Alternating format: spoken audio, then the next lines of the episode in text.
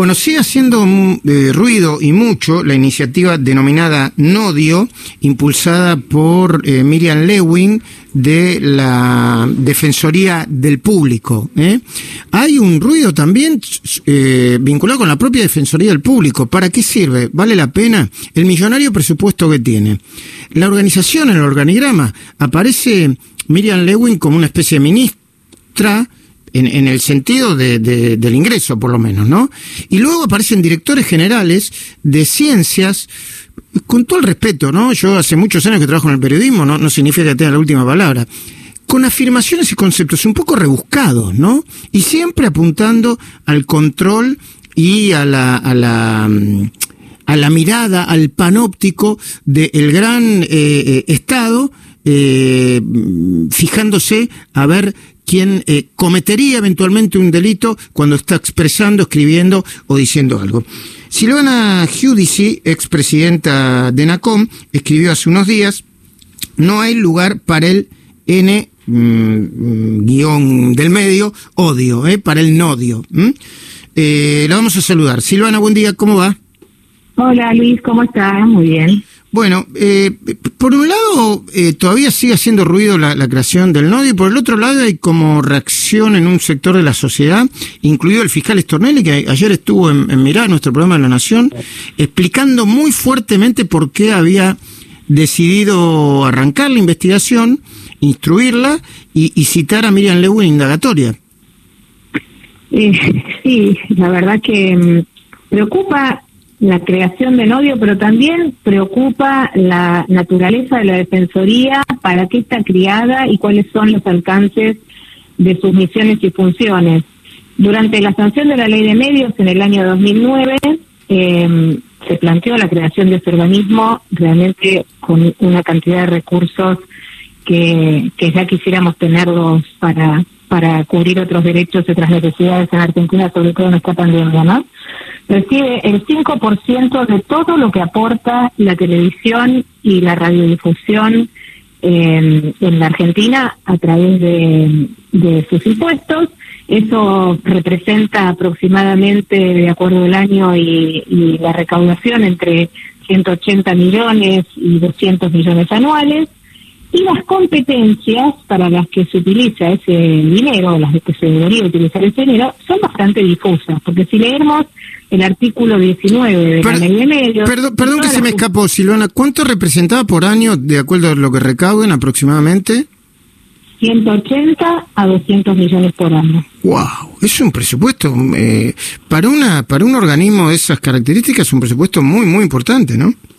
Muy importante, un organismo además que digamos, duplica funciones que se le podrían haber asignado a la Defensoría del Pueblo, ¿no? Si era la, intención de generar una suerte de figura eh, tutelar nueva, podría haberse puesto, como lo dijimos durante la sanción de la ley de medios, en, en la Defensoría del Pueblo. Pero además, eh, lo importante es entender que la ley de medios se supone que es una ley regulatoria para fomentar, este, digamos, entre otras cosas, la diversidad y la pluralidad de voces, pero también para proteger a nuestra industria audiovisual local con medidas de protección y este, de, cumplimiento de, cuotas sobre la producción nacional. Mira si ese, esos, ese 5% que, que la televisión y la radio privada aportan se, se utilizaría, por ejemplo, en promover la producción audiovisual eh, local, que está bastante al caída y en crisis. Entonces, no se entiende que una ley que está creada para la pluralidad y el fomento de la industria audiovisual nacional y la protección de esa industria eh, utilice 5% de la recaudación total eh, para un organismo que tiene empleados, que tiene este, estructura, que, por ejemplo, en otros años se ha utilizado para imprimir este, millones de ejemplares de la ley de medios, eh, para hacer eh, folletos, este, material educativo que no sabemos dónde se repartió, pero además que en sí mismo es una contradicción, porque en vez de proteger la libertad de expresión, lo que hace la Defensoría del Público es tratar de inmiscuirse sobre los contenidos, es decir, restringir eh, la pluralidad y la libertad de expresión de los ciudadanos. No, y además tiene una mirada ya prejuiciosa, ¿no? Porque el discurso del odio que sale del gobierno, ¿no? Todos los que no piensan como nosotros tienen un discurso del odio. Hoy, bueno, estaba un poco navegando por, por internet y escuchaba el DES decir, no, lo, de la marcha del otro día son zombies. O sea, nosotros somos personas reales. Lo, eh, lo, de la marcha del otro día son eh, eh, mm. bueno, zombies, no, no sé, es como decirle los muertos vivos, ¿no? Son muertos vivos. Sí, o, no son el pueblo, como dijo el jefe de gabinete, o hay que pasarles por encima como palos de bowling, como mm. dijo la griega. La verdad que el discurso del odio, si vamos a revisar el discurso del odio, hay que mirar de dónde proviene. Pero, pero lo que te quiero señalar con la Defensoría del Público, que es bueno que demos este debate en este momento, porque hasta ahora era un organismo que se había creado en el año 2009, que funcionó durante todos estos años, que tuvo su presupuesto, que este, estuvo en debate, porque durante la gestión de Cambiemos, cuando eh, trabajamos en una, en una propuesta de nueva ley de telecomunicaciones y una ley convergente, digamos, donde se pudiera incorporar la mirada convergente entre las TICs y los medios analógicos. Dijimos ya en su momento, con una comisión que se había conformado, que era un organismo que no tenía una este, justificación eh, eh, en sus misiones y funciones, pues si lees todo este artículo 19, lo que plantea es que está para capacitar, para formar, para hacer audiencias públicas, para corregir la ley de redifusión. Pero lo más importante es que la Defensoría quedó totalmente antigua, en desuso, porque habla solamente de los medios analógicos audiovisuales, cuando después de 10 años, del 2009 que se sancionó la ley hasta hoy, la propia defensora cuando crean odio, crean odio pone la prioridad en lo que sucede en las redes sociales y en Internet, para lo cual la Defensoría no tiene ninguna competencia.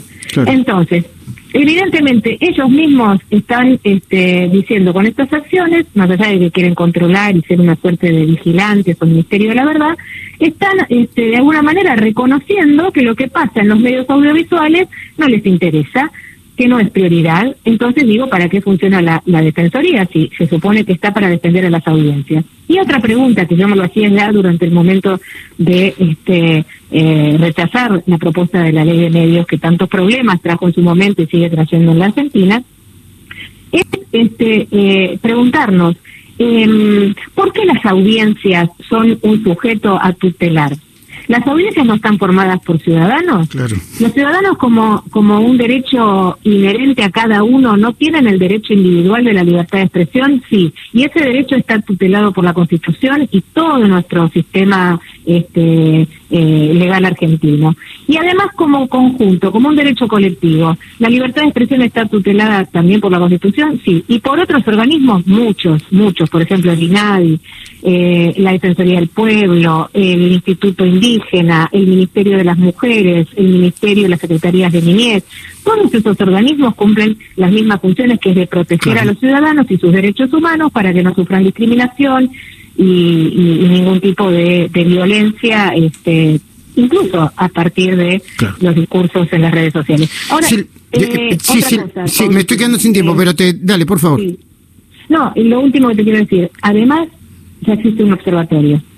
Cuando crean odio, la defensora este, olvida que eh, hay un observatorio para la violencia simbólica que funciona en el ámbito del INADI, el Consejo de las Mujeres y, y el ENACOM. Por lo tanto, todo esto, además de un intento con ideología política de quebrar y perseguir la disidencia, es redundante. Además de eso, es redundante y está destinado a gastar millones en cosas que realmente realizan otros. Gracias, Silvana Judici. Gracias a ustedes, hasta luego. Silvana Judici, expresidenta del ENACOM, hablando de, de la inutilidad del odio y de la defensoría del público.